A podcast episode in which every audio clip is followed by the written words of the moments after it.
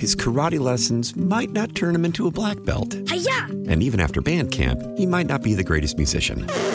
But with the 3% annual percentage yield you can earn on a PenFed premium online savings account, your goal of supporting his dreams Thanks for everything, Mom and Dad. will always be worth it. Apply today at penfed.org slash savings. Federally insured by NCUA. $5 minimum to open account. To receive any advertised product, you must become a member of PenFed. PenFed's got great rates for everyone. Welcome to Special Edition, a weekly look at the issues in the news and the personalities shaping the stories. Special Edition is a production of Intercom Communications. Welcome to Special Edition. I'm Paula Degnan. This week, we're starting off by meeting Tina Zukowski. She is the Director of Revenue Cycle at the Wright Center for Community Health. She's also the President of Northeastern Pennsylvania AAHAM. That's the leading professional organization for healthcare executives, managers, and supervisors of patient financial services and revenue cycle. Tina is going to tell us about AHAM, how you can get involved, and exactly some of the people that you may not even know belong to the organization the next time you visit the doctor's office. Tina, we're going to talk today about the organization that you are involved with, and you mentioned you're from the Wright Center. So, what do you do there first? I am the director of revenue cycle at the Wright Center for Community Health. Sounds like money. Yes. Everybody's involved in the money aspect. Okay. Well, then, what is the organization that you're here to tell us about today?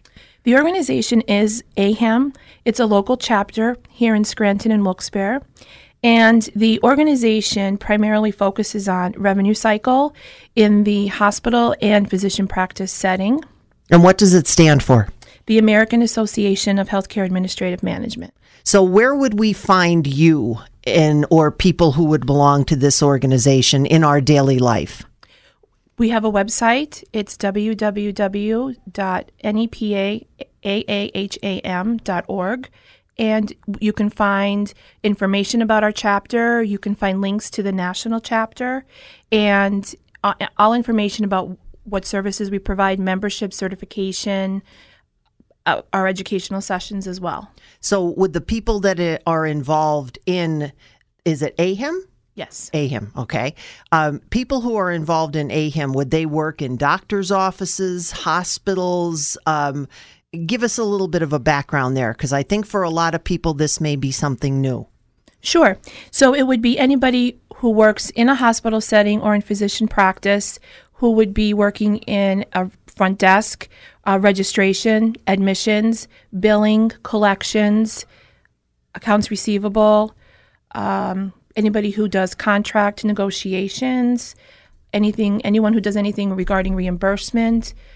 So when they're um, when they belong to the chapter, then I just want to give people a little bit more of a uh, understanding of exactly what your organization does. So anybody who would become a member of that would be entitled or would be able to what go for more training, be able to get more information. Yes, and we provide in our educational sessions, we have different speakers who come and talk about the current topics that are affecting everybody, not only in the hospital setting, but also in the physician practice setting. And those topics can range from reimbursement to coding to new codes to changes uh, given from CMS about what's coming and how we have to prepare for these changes. It helps us to get ready for uh, any type of impact that may have. So it's more of a national. Yes, it is. And where where was all this based then? So AHAM was actually it's in the or the national chapter is in Fairfax, Virginia, and it actually uh, began in 1968. We're actually celebrating 50 years this year, and it all started there. And um, they national kind of sets the the standards and they they have webinars and they have um, various certifications that you can get to help you to help those folks in the revenue cycle world uh, be able to do their jobs efficiently and keep them in tune to what's happening nationally in healthcare. Tina, tell us who would be involved Um, and I think probably one of the people that we might see as we walk into a doctor's office or a hospital, there's somebody who's sitting at the front desk. It's the first face, hopefully a smiling one that you deal with all the time. Would that be a person that they would be able to say belongs to this organization?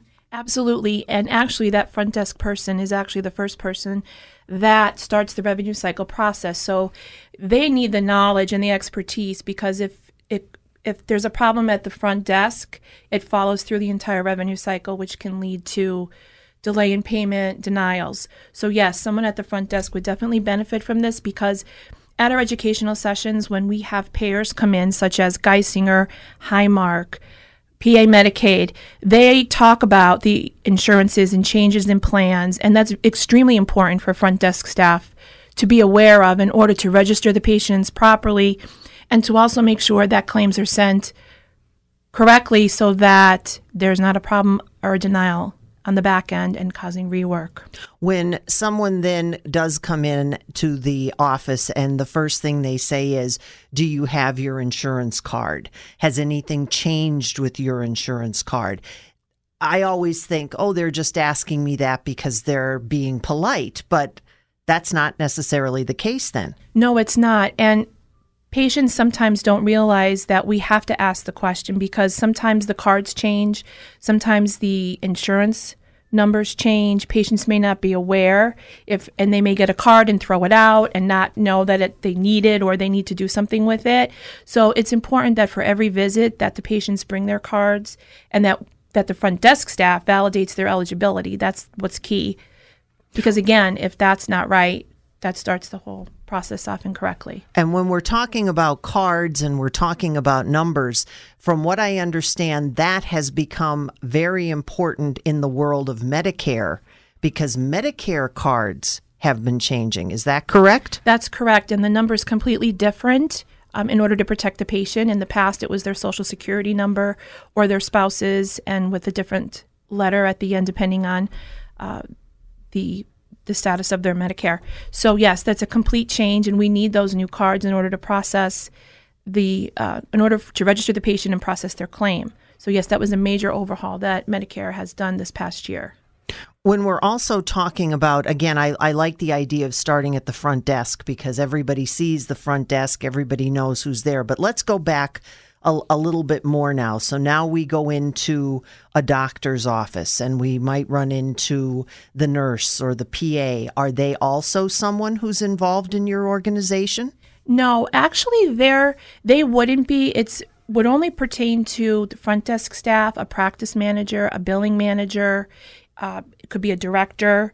It could be um, supervisor uh, in the revenue cycle area even though um, they would be the people in the back that would be then going ahead and uh, being able to um, schedule any kind of another appointment, a procedure. So everybody has to kind of work together. I can see where everybody's getting all mixed up here now.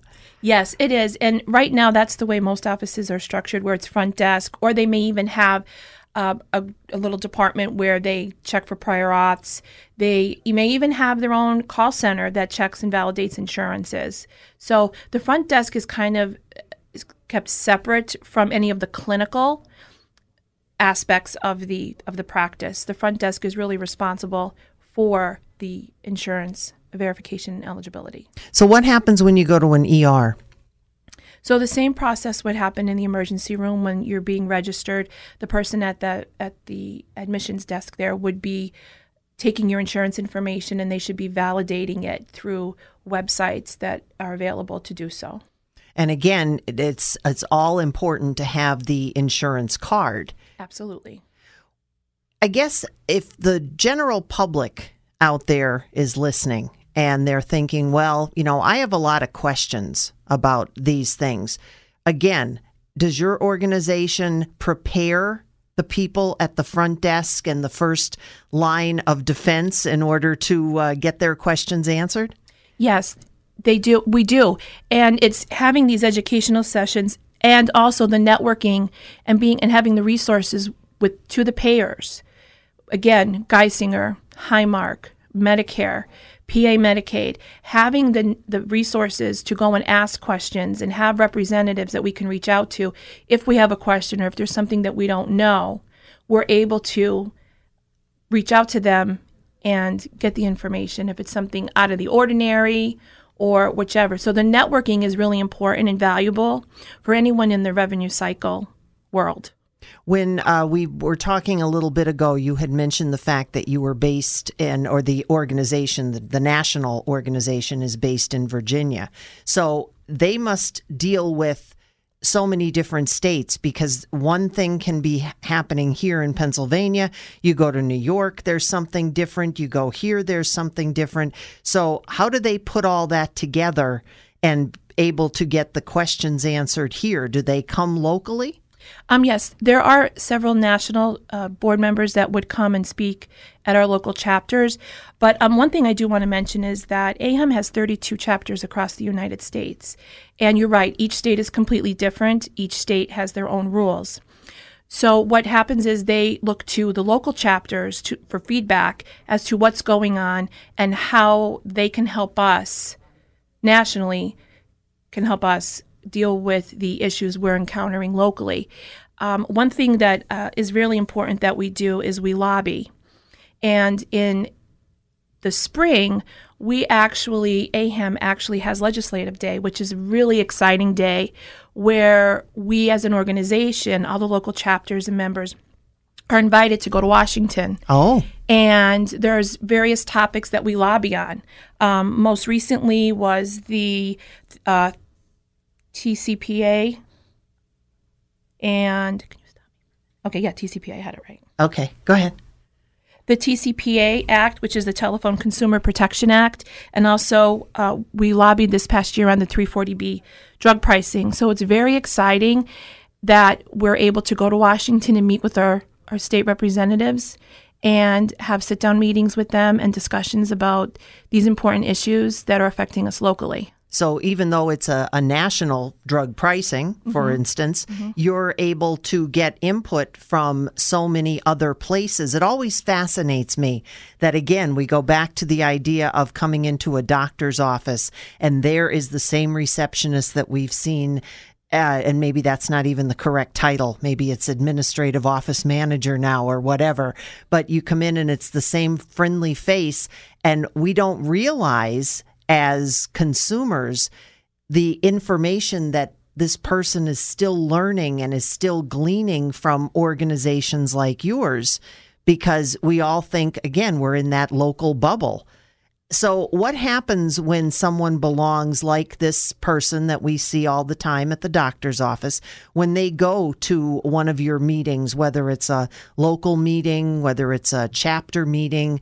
Um, it, it, do they learn? Do they have different kind of educational programs? Yes. So when they at one of our educational sessions, what will happen is we have speakers that again that come from Geisinger Health Plan, from Aetna Better Health, from PA Medicaid, from Medicare. And the presenters will actually provide us with those updates that are necessary to do our jobs every day. So it's very important, and it's very important, I believe, to have people be active who are in revenue cycle to join the chapter because with healthcare changing daily, it actually changes by the minute anymore. Mm. It's so important to stay on top of these changes because CMS is also changing things rapidly. What's CMS? You've mentioned that a couple times now. Centers for Medicare and Medicaid. Oh. And they're the driving force of the rules for Medicare. Oh, okay. So they're yeah, they're the ones that everybody seems to uh, have something to say about at some point in time. Now, you mentioned getting involved in your local chapter. Do you have an area that you cover? Is it just Scranton, Wilkes-Barre?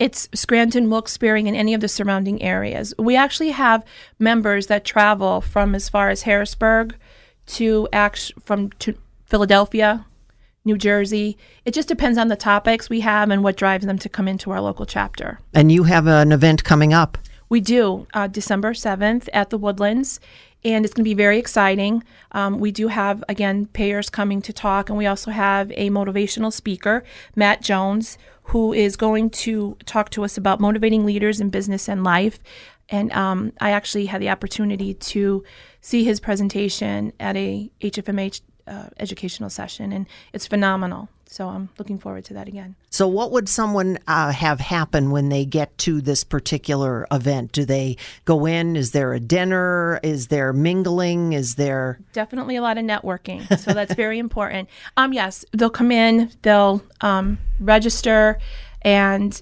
sit down. And we usually start around nine o'clock, and the presenters will um, will introduce them and uh, start the uh, the learning process and the networking.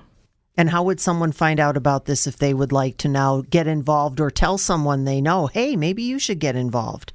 Where uh, our website would be uh, very helpful, and also we have a Facebook page where I've been listing all of our events and upcoming events. And what are they? So we um, the December 7th, and we have three coming up for next year. And also, I just posted most recently regarding Legislative Day for 2019 uh, in Washington, D.C. And we also have an ANI. It's the Annual National Institute, which is a great opportunity that anyone in Revenue Cycle who belongs to AHAM should go because it's a venue where all of the vendors in the revenue cycle business come and it's an opportunity to look at what is going on what are the new softwares what are what's new going around the entire country in revenue cycle from collections to billing it's amazing and this year it's in Las Vegas. Oh, so big draw there. Yes, major draw there. What are the uh, what's the website and the Facebook information as far as finding you? So the website would be www.nepa aaham.org, and it's NEPA AHAM on Facebook. Okay.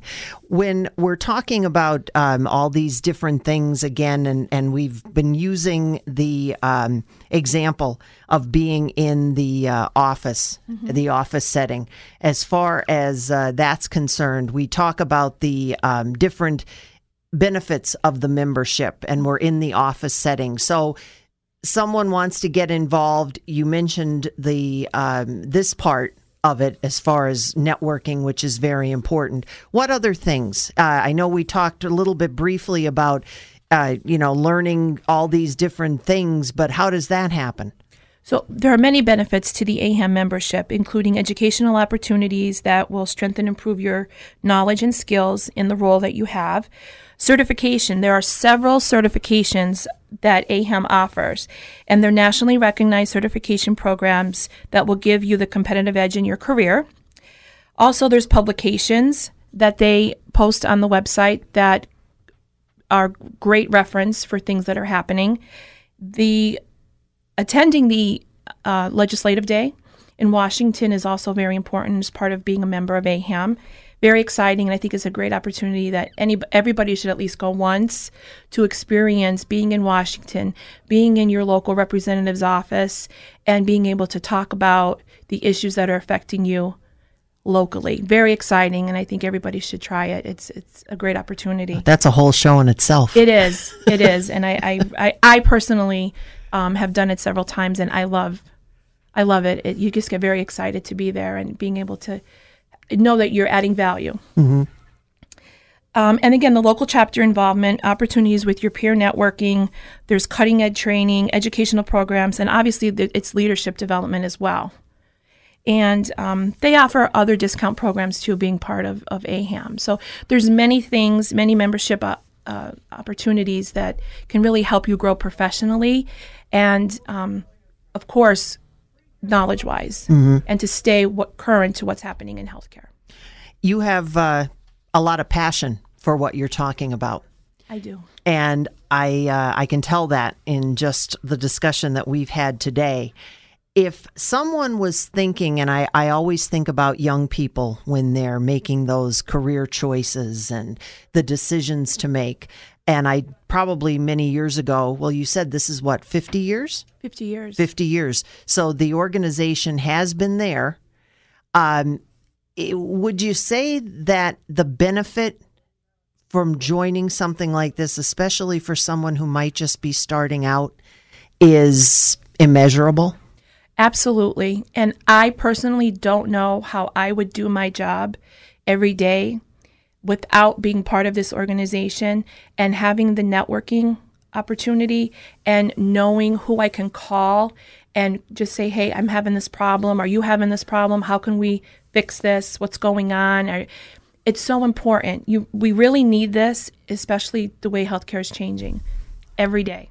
That was going to be my next question. Healthcare is changing every day.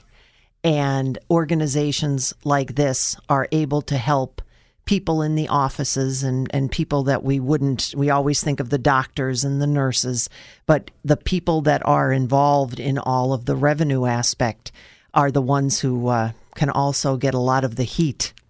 That's correct. So when when we talk when we talk about something like that again going back to just people that we meet every day in an office you mentioned the benefits can you just run down once again why? Because I, I can't imagine from hearing what you've been saying that there would be people who have never heard of the organization, mm-hmm. who have no idea about getting involved. So I'm going to give you the microphone, Tina, and you're going to be the very, I think, very wonderful spokesperson to get everybody and say, come on, give us a call, check out our information. Well, I think one thing to keep in mind is that with revenue cycle, revenue cycle is the nucleus of any organization, whether it's the hospital or a physician practice. So if anything goes wrong in that revenue cycle process, it impacts that organization, whether it's hospital or physician practice, financially. So it's so important for anyone who is in, in the front line, in billing, in collections, in AR, maybe whoever does contracting, to be part of this organization to be able to stay in tune to what's changing, to be able to do your job most efficiently and effectively. And again, the certifications, the inform- the wealth of information that AHAM has and the connections, not only locally but nationally, being able to lobby, being able to go to the ANI and see what's out there that we may not see here locally. Again, softwares. There's millions of different softwares that can help you do your job much better than what we see locally that are out there that we won't see mm. or are familiar with here. So the benefits just outweigh everything because it AHAM will help you as an individual grow in your career and provide you the knowledge and expertise you need to do not only for yourself but for the organization that you work for. And again, how do they find you? They can find us on our website. It's www.nepaaham.org or check out our Facebook page, NEPA AHAM. And on our website, there's contact information, so you can feel free to reach out, whether it's to myself or to anyone on my board. And um, we're happy to answer any questions. Thanks again to Tina Zukowski for joining us today on Special Edition. A reminder you can find out more by visiting the website nepaaham.org or the NEPA AAHAM Facebook page. Now don't go away, more Special Edition to come. Welcome back to Special Edition. Dr. David Palmiter is a psychologist and also a professor at Marywood University. He talks about depression that sometimes means not such happy holidays for some. Dr. David Palmiter, give us a little idea of your background. Now, you're involved right now at Marywood University. Yeah, I'm a professor of psychology at Marywood University. I've been there 20 years, and I also have a private practice in Clarks Summit. And when you say private practice, it is in psychology. It's in clinical psychology, yes. Anything in particular that you are that you focus on either at school or in your private practice? I am a generalist, but I specialize in kids and couples work. Um, the written some books on those on those topics. And when we're talking um, to someone such as yourself, you're dealing, as you said, kids, couples, but and it's nothing specific with each, is it? Or is it just an overview of mental health issues? What whatever concerns people come in with, you know, de- depression, which I know we're going to be talking about now, uh, super common, anxiety, super common.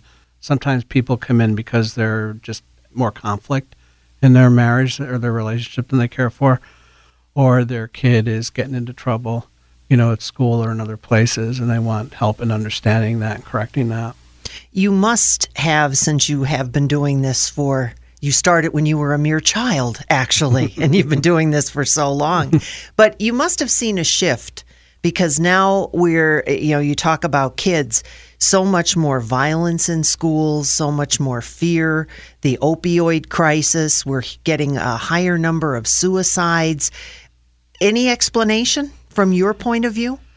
Oh, that's uh, that's probably one of the we scientists would say multifactorial, you know, in its causes. But uh, you've named some of the probably the low hanging fruit on the on the tree of causes. Um, I think there's less and less face to face relationship time. I think uh, one of my favorite books for lay people on depression is called Lost Connections, and the author makes a great point that just that time for relating to each other without being plugged into technology seems to shrink for a variety of reasons some economic some just by way of uh, choice. But that human connected connection time that one-on-one time seems to shrink. One of the things i do every, with every single child or teen client in my practice is arrange for parents to spend one hour a week one-on-one with their kid doing nothing but uh, paying attention and enjoying the child or teen. And about 90% of parents will initially react like, well, this is no big thing. This is easy to do. And just about, it flips about 90% later, we'll then talk about how growingly difficult it is to pull off on a consistent basis. When you're talking in that regard, too, is it becoming more and more evident that people are going in that direction, maybe because it's easier? That we don't have to have face to face contact anymore. We don't have to deal with all of the things that maybe even 10, 15 years ago we dealt with face to face and we got through them. Now it's almost like we're brushing them under the rug. Well, I, it takes it seems like it takes people more time to get their stuff done. You know, the stuff we have to get done, whether it's a teen in high school trying to get into that quote unquote good college, or uh, just being working parents trying to manage a middle class lifestyle. You know, it seems to take more time. And we tell ourselves that the time we'll give to our relationships is the time that remains after our obligations have been met. But in most families, that time is as mythical as the unicorn. Mm. And so, just like cars will have indicator lights that go off, or our teeth will have indicator lights when we're not don't maintain them, well, our relationships do too but we don't recognize the cause. We blame the other person. So we go to an affair or go to an online, free online sex chat room, or I mean, what, it's, it's staggering to me the number of memberships of websites that are designed for married people to hook up or mm. have affairs or for people to have other kinds of self-numbing activity that they do. And I, at least I think a lot of it has to do with this shrinking time and not being wise. Well, my my clients who do well, and I try to do this in my own life, it becomes what important things aren't going to get done this week, but on that list is not going to be the time with my kid or the time with my spouse if I'm if I'm married. That time is def, that's going to be front loaded into the week, and also then time for self care, mm. you know, and self love. It's it's ironic that we live in a culture of, of self entitlement and narcissism, but people really treat themselves very poorly and are, are very mean to themselves. Um, none of us would treat a friend the way we treat ourselves, both verbally and behaviorally. Oh, we'd talk about them. Mm-hmm, mm-hmm, we mm-hmm. definitely talk mm-hmm, about them. Mm-hmm. So, what comes first, the chicken or the egg, the depression or the situation? Well, um, that's a good question. It's it's actually both. We don't think anymore nature versus nurture in science. It's always the two together. So there's there's a, a biological component that gets passed from um, by genes. You know, in families, we know that when you depression runs in your family, you have a higher risk of suffering from it. But then stress activates that vulnerability. Of course, sometimes the stress can be so mighty, um, and, with, and a person might come into a depression even though it doesn't run in their family. It's usually some admixture of the two, genetic vulnerability and stress, but it can sometimes be you know, just really heavy on one side versus the other. And is that kind of what you mean when you say we're bringing it on ourselves? Because again, we don't take care of ourselves. So it's almost everything's always going out, out, out, but nothing comes back in from from ourself to ourself. Self care is huge. Um, there's a, a, little online checklist people can take if they're wondering about that by Kristin Neff, N-E-F-F. And if you just Google her name and self-compassion, there's a free inventory. I have my students take it for extra credit, and a lot of them are surprised at how their score comes back that they they're low on self-compassion. Hmm. And we we do seem to have a cultural epidemic with that.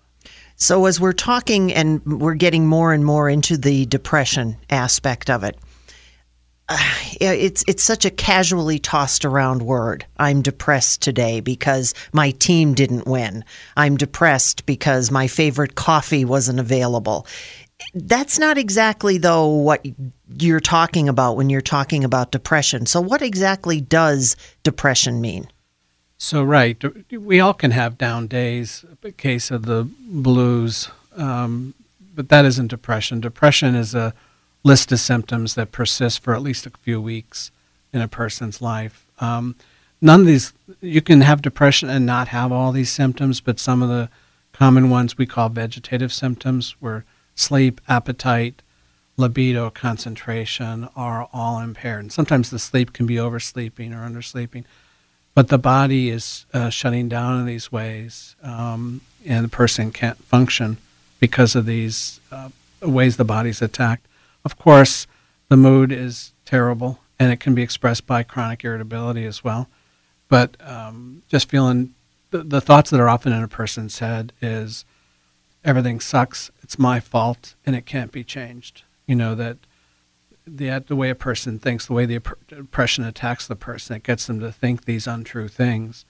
Um, not taking pleasure from things that historically have been pleasurable. We call that anhedonia um, just the absence of joy, the ability to experience joy. Of course, suicidal ideation, thinking about suicide. Here in Pennsylvania, the CDC did a study, and in uh, 2016, the state experienced an increase of over a third of suicide, um, suicidality in our state, and it's the second leading cause of death from ages people age 15 to 24. Mm-hmm. It used to be the third leading cause when I was a graduate school, but now it's uh, hopped over to the sec- up to the second leading cause. Heck, Paul, we have 16 million adults a year suffering from depression. A large, large majority of them don't get any kind of care for it, or the care they, they get is not optimized at all. Um, and it's depression is the number one cause of disability across the world. So then, what happens when someone says, "Okay, I feel like I'm depressed," and you go to a physician in, and is it still true that your primary care physician should be saying, have you felt depressed? Have you, like, that used to be the up and coming thing. Ooh, we're going to ask a question and hope we get an honest answer. And then you've got medicine involved.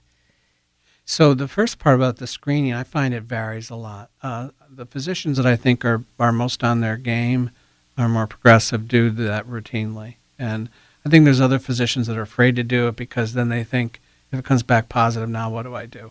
They don't believe they have the referral places to send people to, or they just don't understand the process and it scares them, and so they stay away from it. Uh, but I think you're you're on top of it. Progressive physicians do screen. Um, uh, regarding what was the second part? I'm so sorry. as far as getting into meds. All right. So anybody who's taking medicine for mood or anxiety, and that's all they've tried, I would strongly suggest considering cognitive behavioral therapy. Which cognitive is? behavioral therapy is the number one science based talking treatment for correcting problems with mood and anxiety, and actually stress and anger too, it can be helpful with. Now, talking. See, most people don't know about cognitive behavioral therapy because there's no industry uh, uh, funding commercials. There's no industry pushing a product. You know, cognitive behavioral therapy, though, if, if, folks just go to Google Scholar, it's a subset of Google where they, the search engine, search scientific articles and just enter the terms cognitive behavioral therapy, depression. If you have a, you know, if you can understand some basic terms in science, you can see the overwhelming evidence that shows how uh, helpful cognitive behavioral therapy can be. And for many people, making it not necessary to take medicine, or many other people, never necessary to start taking medicine. Now, that's not a statement to say people should. I mean, I'm not a physician. I would never even, even my own client, who I knew very well, suggest that someone stop taking a medicine. But it is to say that CBT, cognitive behavioral therapy, ought to be a part of the discussion whenever someone's being treated for mood or anxiety. And so often it isn't, either because the person, the expert, doesn't know about it themselves, um, or because of cost concerns, or who knows why. It's, it's easier to, to write a prescription than to explain what CBT may be, and time is short. I mean, I don't know the reasons for it, but it's striking to me how many people taking medicine for these things don't even know the term.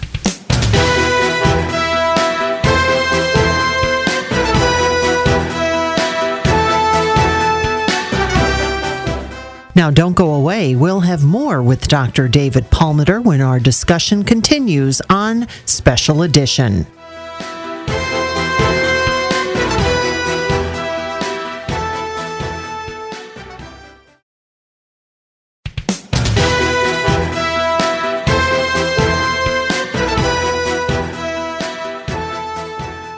Welcome back to Special Edition. We're now continuing our discussion with Dr. David Palmiter.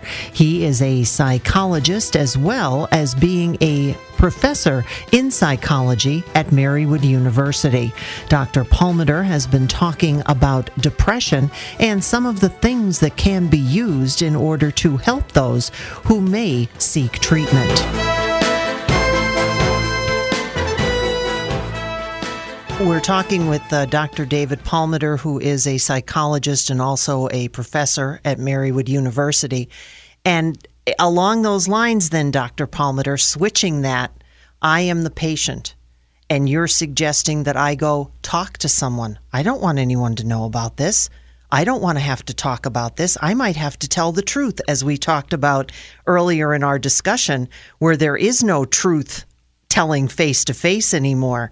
Everything is texting, Facebooking, emailing. Well, I, I think it, at the core of that concern about stigma is this problem we have, this, this use of the word normal.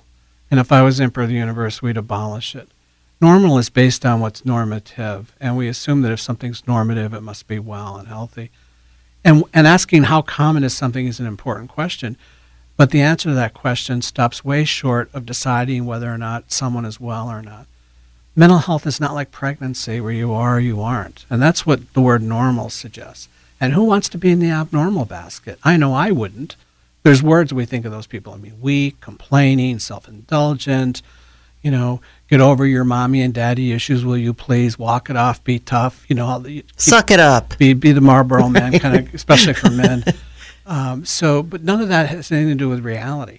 The reality is that wellness exists on a continuum and multiple continuums.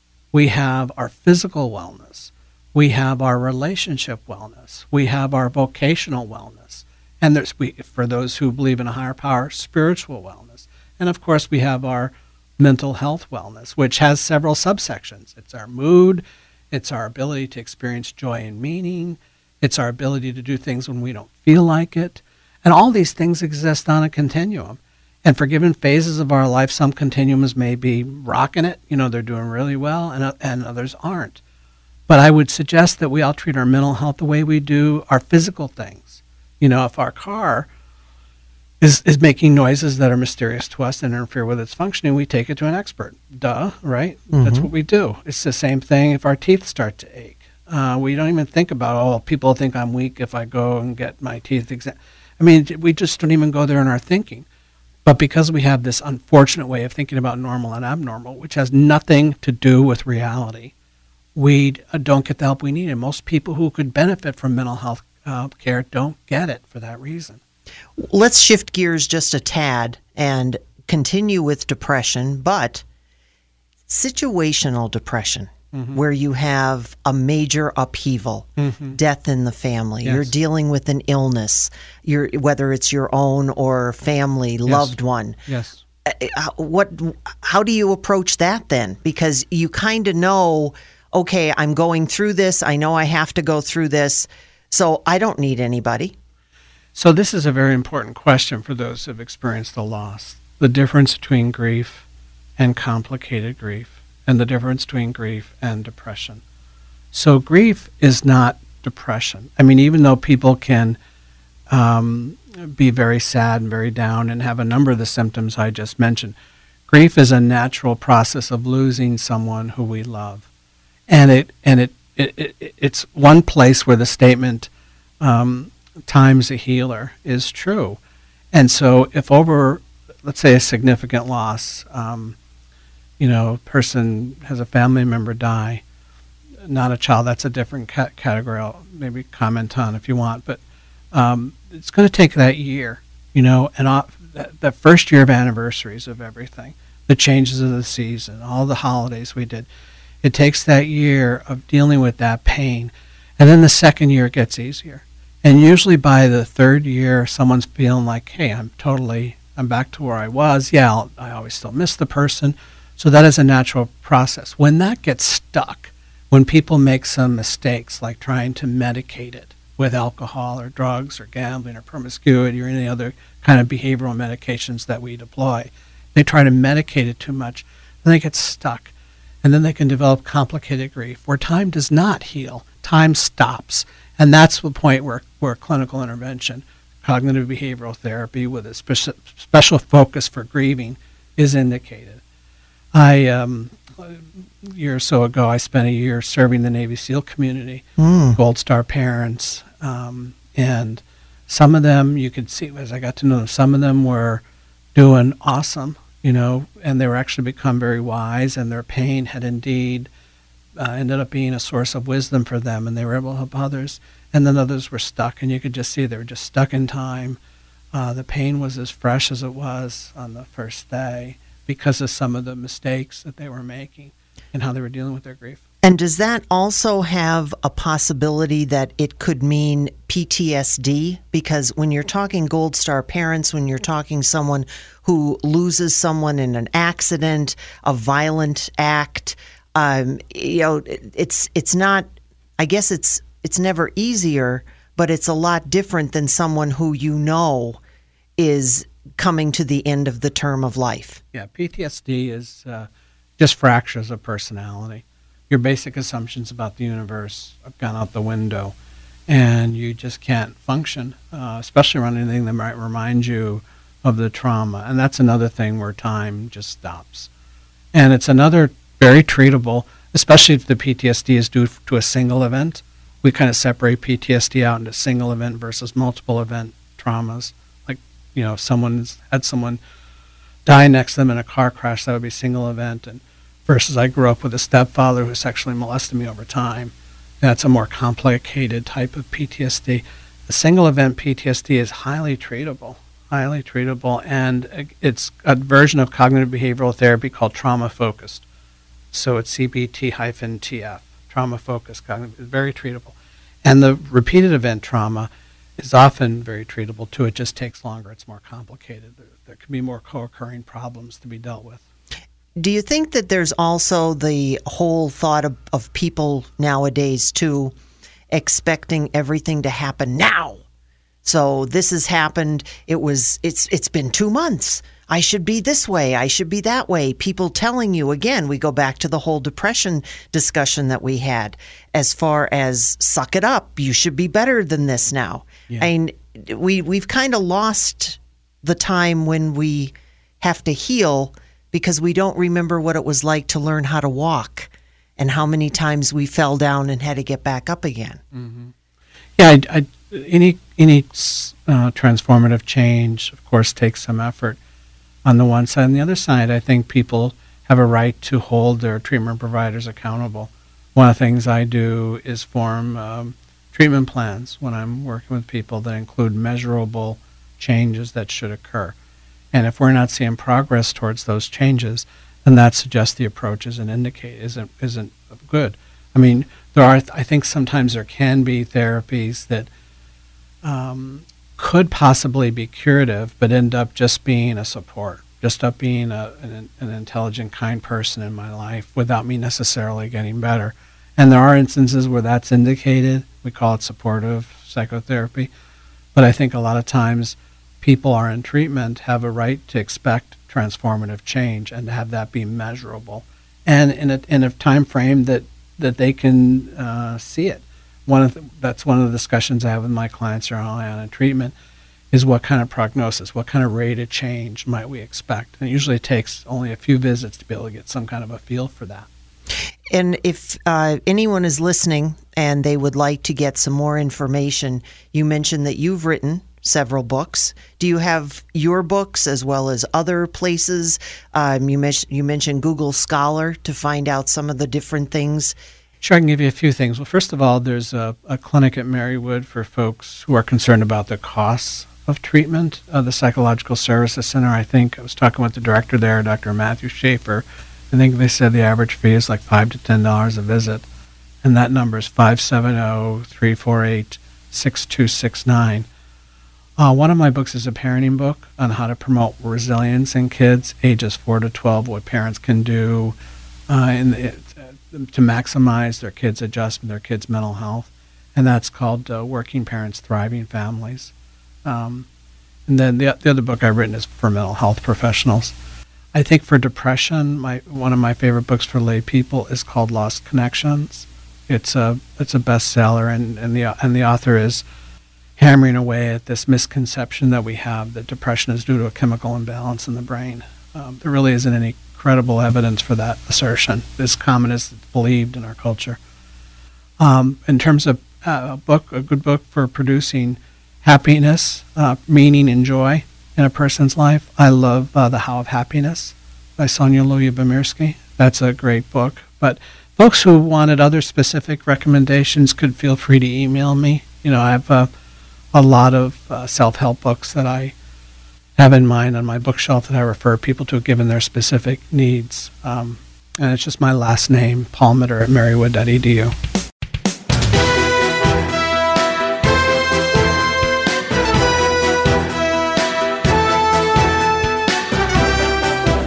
Again, that was Dr. David Palmiter, a psychologist as well as a professor of psychology at Marywood University. Palmiter, P A L M I T E R dot edu is his email address if you would like to ask more questions. You can also contact Dr. Palmiter or anyone on the campus of Marywood University that he mentioned by checking out their website. Remember, the first way in order to get help is to make a phone call or a contact.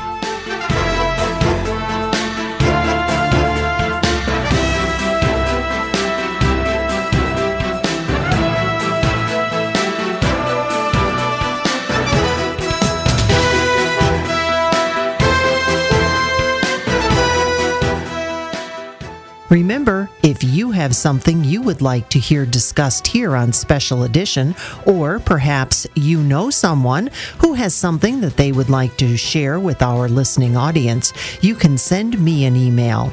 It's p reynolds at entercom.com. That's P Reynolds at entercom, E N T E R C O M dot com.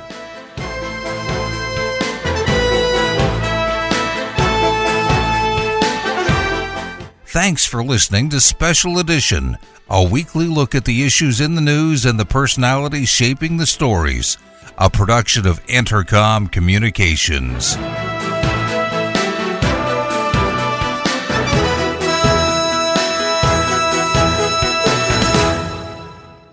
His karate lessons might not turn him into a black belt. Hi-ya! And even after band camp, he might not be the greatest musician. But with the 3% annual percentage yield you can earn on a PenFed premium online savings account, your goal of supporting his dreams Thanks for everything, Mom and Dad. will always be worth it. Apply today at penfed.org slash savings. Federally insured by NCUA. $5 minimum to open account. To receive any advertised product, you must become a member of PenFed.